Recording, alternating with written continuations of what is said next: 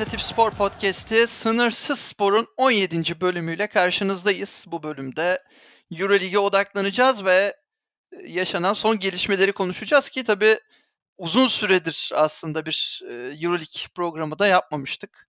E, son olarak Luka Banki'yi konuk etmiştik sizlerin de hatırlayacağınız üzere. Biraz basketbol gündemini derleyip toparlamaya çalışacağız ve çok önemli bir yardımcımız olacak bu konuda Lara Deniz Alper. Çünkü kendisi aslında bu gelişmelerin e, tam göbeğinde yer alan e, ismi Türkiye'de en yakın tanıyan e, isimlerden biri. E, merhabalar efendim, hoş geldiniz. Nasılsınız? Merhabalar, iyiyim. Siz nasılsınız? E, iyiyiz, ne olsun yuvarlanıp gidiyoruz. E, şakası bir yana tabii e, burada aslında yaşanan son gelişmeleri en iyi değerlendirebilecek insanla birlikteyiz. O yüzden çok şanslıyım. Yok estağfurullah canım. Gündemde yoğun. o yüzden hemen aslında verimli bir şekilde başlamak için şöyle söyleyeyim. bize Yasikevicius'u anlatarak başla ama birlikte çalıştın, iş arkadaşı oldun. Yasikevicius'u anlat, Yasikevicius Barcelona'sını anlat. Ne kadar anlatabiliyorsun bilmiyorum. Yani belli sınırlar var mı? Olan bitenler ne kadar sende kalacak, ne kadarını biz bileceğiz bilmiyorum ama yani bize genel bir Yasikevicius portresi anlat. E, sen bize Barcelona'daki Yasikevicius'u anlat. Ben sana Baltık Yasikevicius'u anlatayım. Ortaya güzel bir e, karışım çıkartalım. Sevdiği yemeklerle beraber Yasikevicius'u bir konuşalım. Evet. Yani bizim Barcelona'daki Yasikevicius bilgimiz sadece Yokubaitis'in manevi evladını e, olduğunu bilmemizle e, sınırlı. O yüzden sen daha yakından görüyorsun bu e, Yasikevicius portresini. O yüzden e, sözü sana bırakalım. Tamam o zaman madem e, Yakubait istedin oradan başlayalım. Önce olumlu tarafları konuşalım. Ya sporcu gelişimine inanılmaz önem veren bir koç Şaras. Benim de en sevdiğim özelliği bu kendisinin. Ee, işte dediğin gibi Rokas Yakubaitis'e seviye atlattı mesela Barcelona'da ve bir nevi Rokas'ı keşfetti diyebiliriz. Benzer şekillerde işte Alex Arbinas'ı özgüven pompaladı. Özellikle geçen senenin başlarında bench oyuncusuyken şu an takımın en önemli oyuncularından biri haline geldi e, takımın kilit oyuncusunun şu anda Lapravital olmasının da en büyük sebebi Şaras bence. E, ya genel olarak özellikle kısalara ve e, hani kısa rotasyonuna daha çok önem veren bir koçtu Barcelona'da. Şu anda gerçi biraz e, bu konudaki fikirlerini değiştirmiş gibi Fenerbahçe'de. E, onu da yani konuşuruz e, daha sonra ama işte hani kendisi de bir point guard olduğu için belki de kısa oyununu daha çok seviyordu. ya hatta yani bu yüzden Barcelona'da seneler boyunca bir uzun problemi içindeydi ve hala da bu problem devam ediyor maalesef. Her ne kadar e, Ian Veseli şu anda takımın yani Labrovitola ile birlikte en önemli oyuncusu olsa da hala bir uzun problemi içerisindeler. Ama şunu diyecektim. Yani hem işte oyuncu gelişimine hem de kısalara değer vermesi Jaguars için beni heyecanlandırıyor. Şu anda sakatlığı bitmek üzere. Bir ay kaldı sanırım. yani açıkçası şey bilmiyorum. Bunu sen daha iyi biliyorsundur. Yani Fenerbahçe mi geçecek yoksa Wolves'da mı devam edecek? Wolves defteri kapandı. Yani kurtlara dönmüyor. her halükarda Fenerbahçe onu burada tutacak. Yani şöyle bir senaryo var iyileştiği an Fenerbahçe ile antrenmanlara devam edecek. Yani Fenerbahçe'nin bir parçası olacak. Ne kadar oynar, ne kadar süre alabilir, ne olur bilmiyorum ama şu kesin Fenerbahçe'de kalacak. Yani iyileşti, onu kiralayalım gibi bir durum söz konusu değil. Tamam, Artık süper. Fenerbahçe'de kalacak. Süper. o zaman neden bir Rukas Yakubaitis oluşmasın e, Jagars'tan Bu beni heyecanlandırıyor mesela. Barcelona'ya geri dönecek olursak oyunu genelde setler üzerinden kurgulayan bir koç Şaraz. Basketbol bilgisine inanılmaz güvendiğim ve kendisinden de çok şey öğrendiğim bir koç. Ama en büyük zaafı kriz anlarında reaksiyon verememesiydi. En azından Barcelona'da ve kısmen Žalgiris'teyken de aslında. Ve aynı şekilde maç son topa kaldığında da pek güven veren bir koç olmadı hiçbir zaman. İşte örneğin geçen seneki e, Final Four Real Madrid maçı, yarı final maçı. E, ki hani Final Four öncesinde de Barcelona Real Madrid'e göre çok daha formdaydı. Çok daha iyi Ee, ve ya da çok daha kolay bir şekilde gelmişlerdi playofflardan. Real Madrid e, seni hatırlayacağınız üzere oldukça olaylı bir e, partizan eşleşmesinden zorlu bir şekilde gelmişti. O maçın da favorisi bence açık ara, tam açık ara demeyeyim sonuçta o da bir Real Madrid yani ama maçın favorisi Barcelona'ydı. Ee, ama buna rağmen maçın tam yani en başında Barcelona krize girdi. Maç boyunca da çıkamadı. İşte bu tip olaylar, kritik yerlerde takımın reaksiyon verememesi, e, koçu olan güveni de hem oyuncular tarafından hem izleyiciler tarafından oldukça düşürüyor. Ve bu hani kriz anda reaksiyon verememenin de en büyük sebebi iletişimsizlik.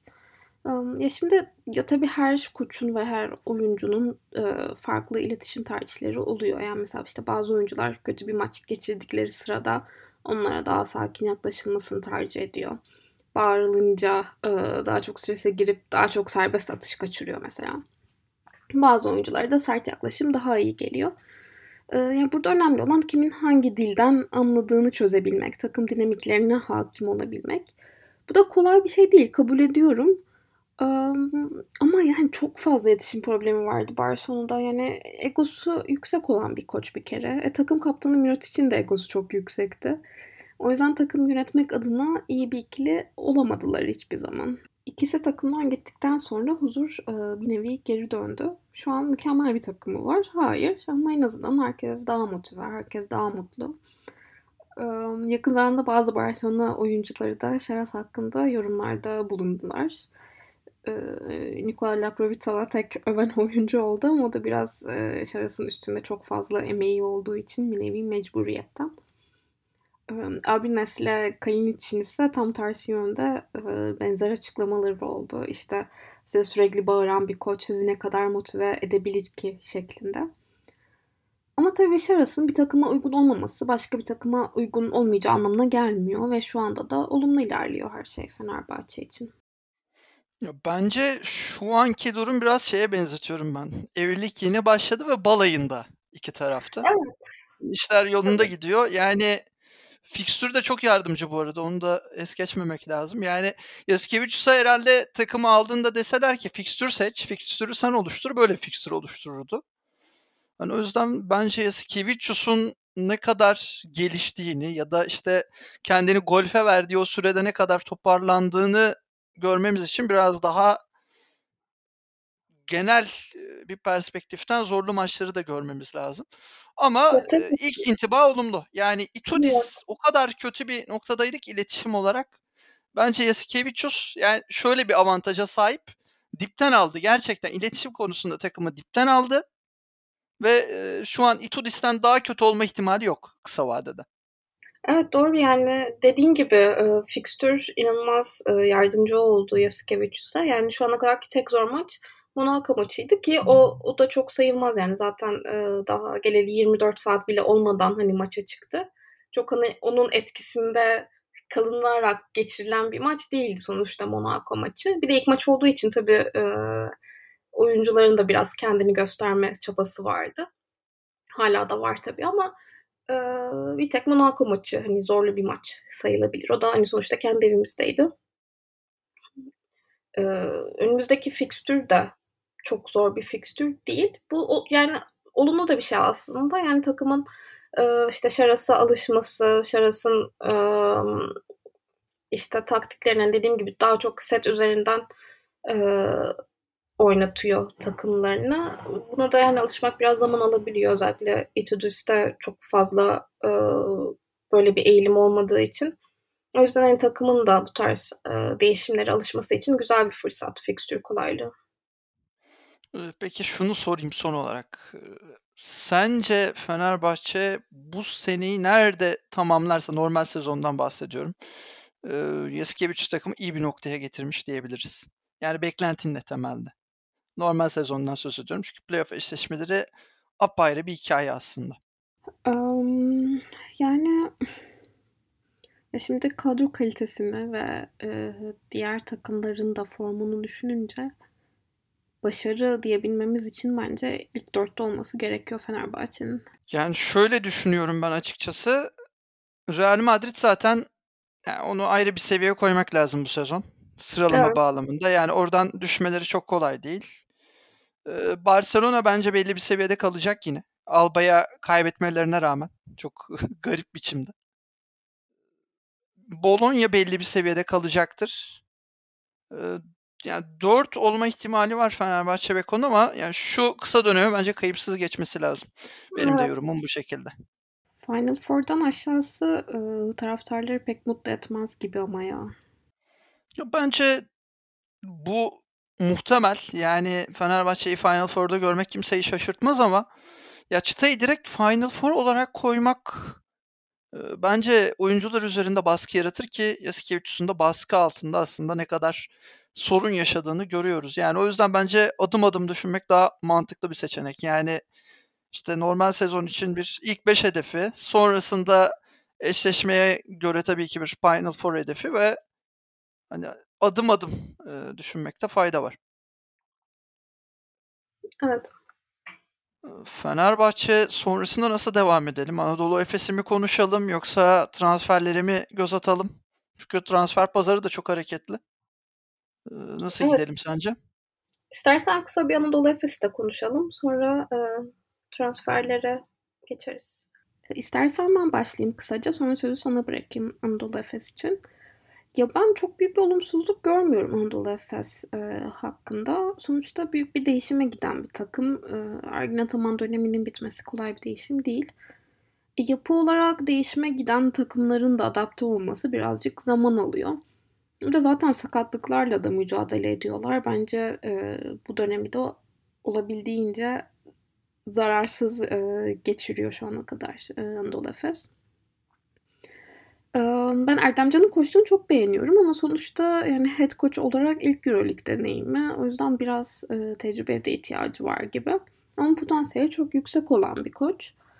E, bu sezon için normal sezonu çok yüksek bir noktada bitirme olasılıkları çok fazla değil gibi. Ama bu sezonu biraz daha e, alışma sezonu, tecrübe kazanma sezonu olarak düşünebiliriz. Bence playofflar hatta e, play-in başarı olur Anadolu Efes için.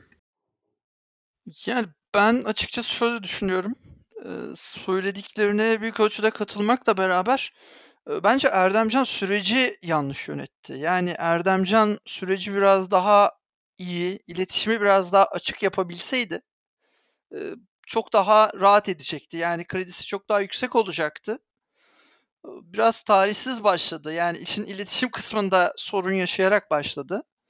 Biraz o yüzden yani taraftarla bütünleşemedi. Bence temel problem bu. Ama oyun olarak dediğin gibi yani çok köklü bir koç değişikliği. Ki Ergin Ataman bence bir koçtan daha fazlasıydı Anadolu Efes için. Yani kurduğu yapı, oyuncu yapısı e, ve süre gelen süreç yani winner bir takım. E, Her şeyi sil baştan başlıyor aslında Anadolu Efes ve hani oyuncuları inandırmak çok kolay bir görev değil Erdemcan için. Bunun zorluklarını yaşıyor. Ya Anadolu Efes'te bence temel sorun dediğim gibi taraftarla bütünleşme e, hissiyatı biraz kayboldu. Benim gözlemlediğim şey o. Temel problemlerden biri o. Bunun dışında Anadolu Efes maç içerisinde krizleri ne kadar çözebiliyor bundan emin değilim. Yani geriye düştüğü maçlarda reaksiyon verebildiği maç sayısı oldukça kısıtlı. Bence temel problem bu. Play'ine kalır mı? Bence kadro kalitesi olarak play'ine kalır. Sana katılıyorum. Yani kadro kalitesi oraya getirir. Ama play'inden bir adım ötesi olur mu o konuda şüpheliyim ve şundan da çok emin değilim. Sence Anadolu Efes için bu sezon play'in başarı mıdır? Bence değildir. Ben başarısızlık demem ona ya. Yani sakatlıkları da düşünürsek. Bence sakatlıklar şu açıdan e, olumlu oldu Erdemcan için. Yani hem taraftarın gözünde kredisini yükseltti hem e, sakatlıklar varken aldığı o ekstra Fenerbahçe Beko galibiyeti biraz bence oyuncularla iletişimini de kuvvetlendirdi. Yani oyuncuların ona bakışını da değiştirdi.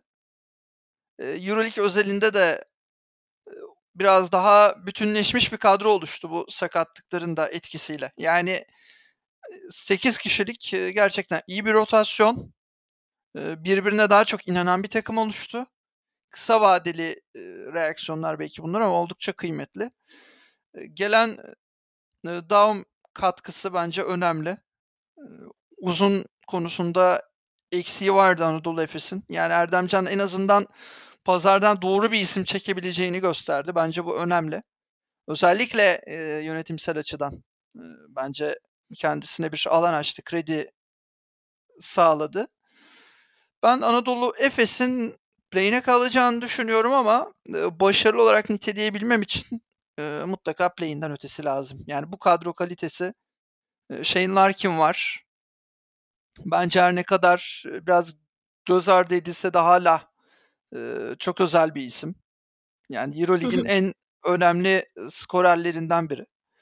E, bunun evet. dışında e, takım yapısı olarak da bence Anadolu Efes Ergin Ataman döneminin e, mirasını önemli ölçüde taşıyor. Şanssızlıkları bence ligin en iyi iki yerli oyuncusunun ki Euroleague'de de direkt katkı verebilecek iki yerli oyuncunun sakatlanması oldu. Evet. Doğuş Özdemiroğlu ve Erkan Yılmaz. Onlar tabii ki rotasyonu çok daralttı.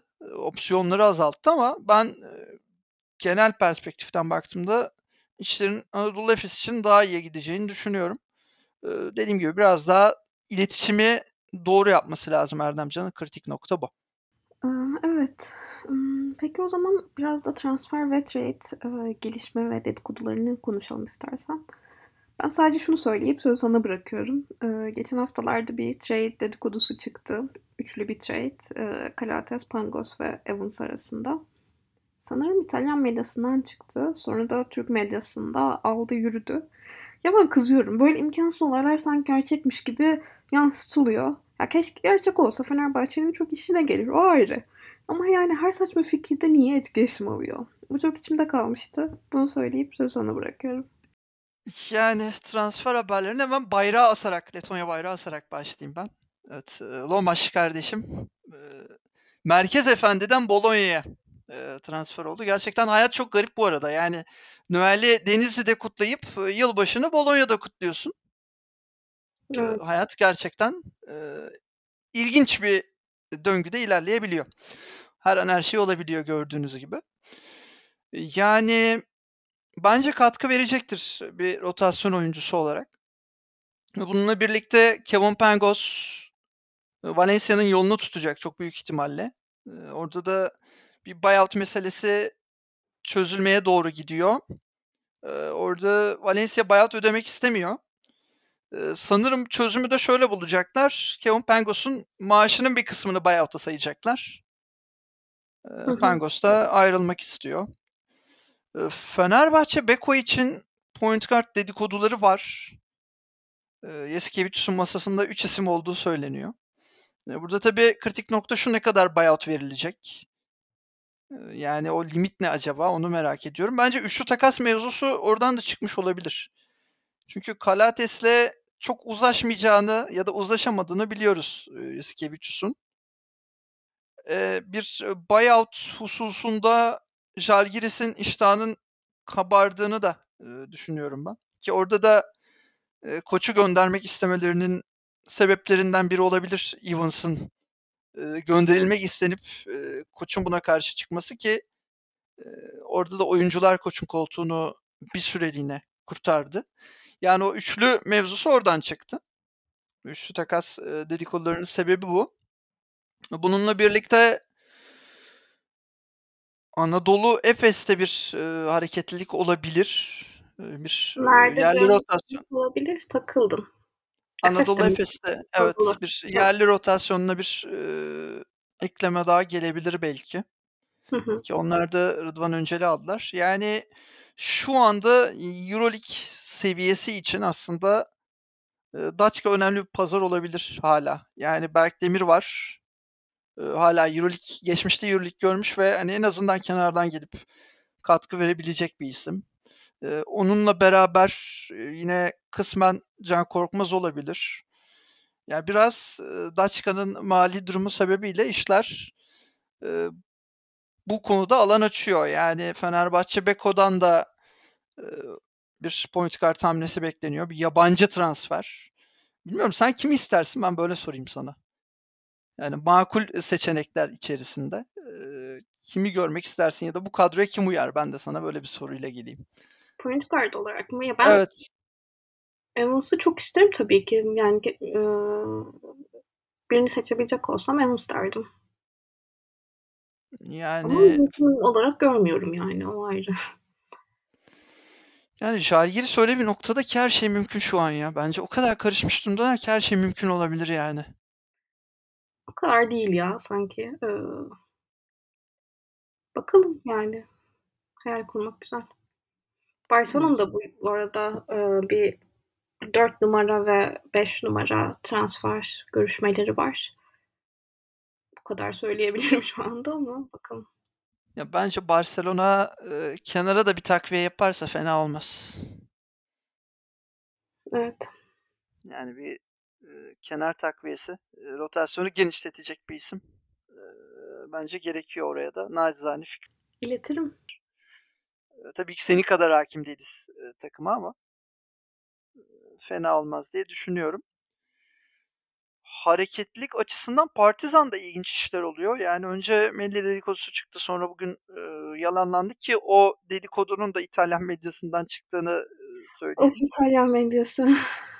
Ama onun da çok mantıklı olmadığını biliyoruz yani. Partizan borçlarını zar zor ödedi. İşte oyuncu maaşlarında sıkıntı yaşadı bir dönem. 2 milyon alan Melli'ye Partizan'ın 2,5 milyon vereceğini size kim inandırdı? Nasıl düşündünüz? Yani bunu nasıl kurguladınız? Yani bu haberi kurgulayan şey demedi mi? Bunlar maaşları daha zar zor ödüyorlar. Ee, 2,5 milyonu Melli'ye nasıl verecekler diye. Ya ki şöyle de mantıksız bir haber baktığında. Yani 2,5 milyon versen sen Partizan'a şu an bence o parayı Melli'ye vermek yerine 3-4 tane o Euroleague seviyesi oyuncu almayı tercih ederler. Evet, tabii ki. Yani 2,5 milyon dolar dediğimiz para çok büyük para Avrupa basketbolu için. Evet. Yani 2,5 milyona hani Euroleague seviyesi 3-4 oyuncu alabilirsin. Partizan o yüzden haberi yalanladı zaten. Başkandan yalanlama geldi. Ama Partizan da pazarda sürekli olarak bir şeyler arıyor. Hiç memnun değiller durumdan. Orada bir karışıklık var. Ben Maccabi'den bir ekleme bekliyorum. Maccabi'de de işler karıştı. Orada da yabancılar İsrail Ligi'nde forma giymek istemediklerini söylediler İsrail Ligi maçlarında. Orada sadece yerli oyuncularla oynuyor e, Maccabi. Yabancılar Euroleague'de oynayacaklar. Yani orada da bir ekleme gelebilir. Ee, İsrail Ligi'nde de oynamaya razı edecekleri bir e, yabancıyla beraber e, Euroleague'de de kadro kalitesini arttırmaya gidebilirler. Evet, Euroleague haber bülteni bu şekilde. Evet, teşekkür ederiz sana bütün e, transfer gelişmelerini ve dedikodularını e, derleyip toparladığın için. Ne demek? Transfer muammaları her zaman önemlidir bizim için. Severiz. Ee, tabii ya Yunanistan cephesinde bir hareketlilik olur mu? Ben onu merak ediyorum şu anda. Olympiakos e, bir şeyler arıyor gibi. Panathinaikos Tergin hocam memnun ama ne kadar daha o memnuniyeti sürecek onu da bilmiyoruz. Yani e, her noktadan bir transfer haberi gelebilir e, yeni yıla doğru. Onu da eklemiş Evet. olalım. Fatih Terim konuşmuyor muyuz? Evet tam o aklımdan geçiyordu Fatih Terim. Buradan Fatih Terim'e geçip e, İlk kez futbol konuşacağız evet. Yok yok şaka şaka. konuşmayalım Konuşmayacağız. yani konuşacağız. Ben yani kendimi tutamam Fatih Terim konuşursak. O yüzden Tamam, konuşmayalım bence. Tamam tamam şakaydı. O zaman kapanışı mı yapıyoruz? Şey yapalım. Sınırsız Spor'un 17. bölümünde Euroligi konuştuk. Euroleague özel bölümüyle karşınızda olduk. Ee, Bir süredir e, yoğunduk. Ee, O yüzden çok fazla yeni bölüm ekleyemedik. Bunun için de hemen e, özür dileyelim ve e, bundan sonra Evet. daha aktif şekilde karşınızda olacağız. Bunu da Evet. söylemiş olalım. Yarın da her şey yolunda giderse e, bir kış sporları bölümü eklemeyi düşünüyoruz. Tam Dörttepe öncesinde. Öyle daha düzenli Olacağız. Umarız ki yeni yılda. Olacağız, olacağız, olacağız. Bu konuda, inancımız tam. Daha düzenli olacağız. Belli bir rutine oturacağız. Zaten, biraz daha, hani, tatil modundan ve yoğunluklardan sıyrılıp, rutine döndüğümüzde her şey, çok daha güzel olacak ve aslında planladığımız ve, istediğimiz gibi haftada 1, en kötü ihtimalle haftada 1, ııı, karşınızda olacağız. Sınırsız Spor'un 17. bölümünün, ııı, sonuna geldik. Bizlere eşlik ettiğiniz için teşekkür ediyoruz. Eee, bir başka bölümde yeniden karşınızda olmak dileğiyle. Hoşça kalın.